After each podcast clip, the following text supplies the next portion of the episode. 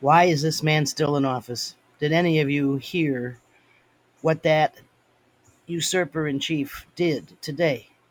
Came out and talked about booster shots, not about Afghanistan, not about anything that they have going on to maybe rescue Americans, 10,000 or more that are that are not just in Kabul, but all over Afghanistan.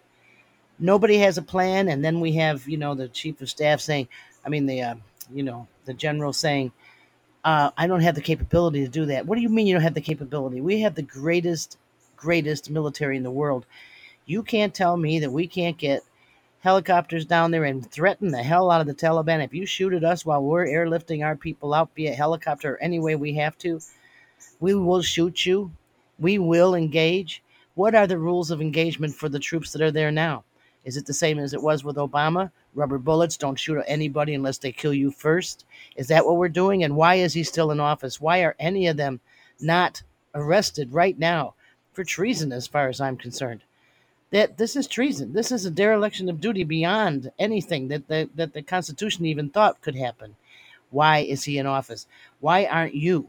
Why aren't you, the people, calling, screaming, yelling, get rid of him, get rid of Kamala? They're the two who did this as far as as being in Washington and having the authority to do it. Why aren't you saying something? Oh, we don't want we don't want to get rid of him because we'll get Kamala. We don't want to get rid of Kamala. We'll get Nancy. That's maybe true, maybe true.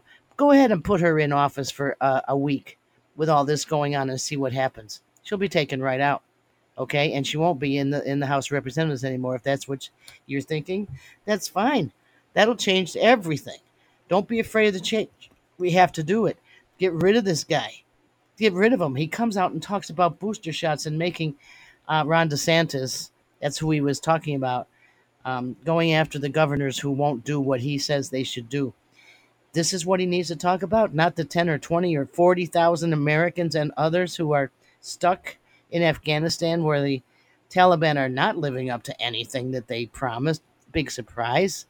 Big surprise, right? They're beating people in the streets. They're they're they're ta- do you see any women on the streets? No. Not anymore. No women on the streets. They're not allowed. If you go outside without a man, if you're out there for no reason, you will be beaten. You will took some guy's cell phone and beat him with it and then pistol whipped him. That's all on it's on tape. Okay? So yeah, so we have 4500 troops at Kabul airport.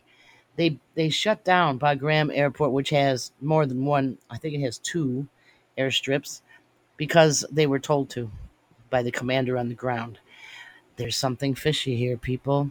You don't think that there's a treasonous thing going on, then you are nuts. You are nuts. Yes, it's the beginning of World War III. You're going to see. You're going to see the fallout from this for years to come. Your children and grandchildren are going to see it. Get rid of this man now before it gets worse. It's going to get worse. He's going to do stupid things. Do you remember Carter and um, and the uh, hostage situation that we had, and how that was all screwed up? Well, we've got maybe forty thousand hostages now.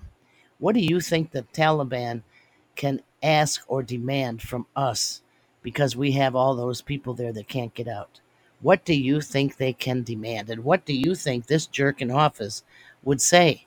Oh, we'd like to come to the White House and take over your White House, or we're going to kill 40,000 Americans.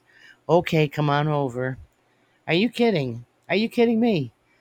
Do something. Get on the phones. Get off the internet. Go do talk to somebody. Do something. This is a war. You have an obligation. You have a duty as an American to get rid of this man, to get rid of the whole freaking cabinet up there who's been doing this to our Americans. I'm a veteran, yes, so I'm a little more upset than the average person who never served. But we have a lot of people who didn't serve who have lost sons and daughters, husbands, wives, fathers, and mothers. We have a lot of you out there. Do something. This has to stop now.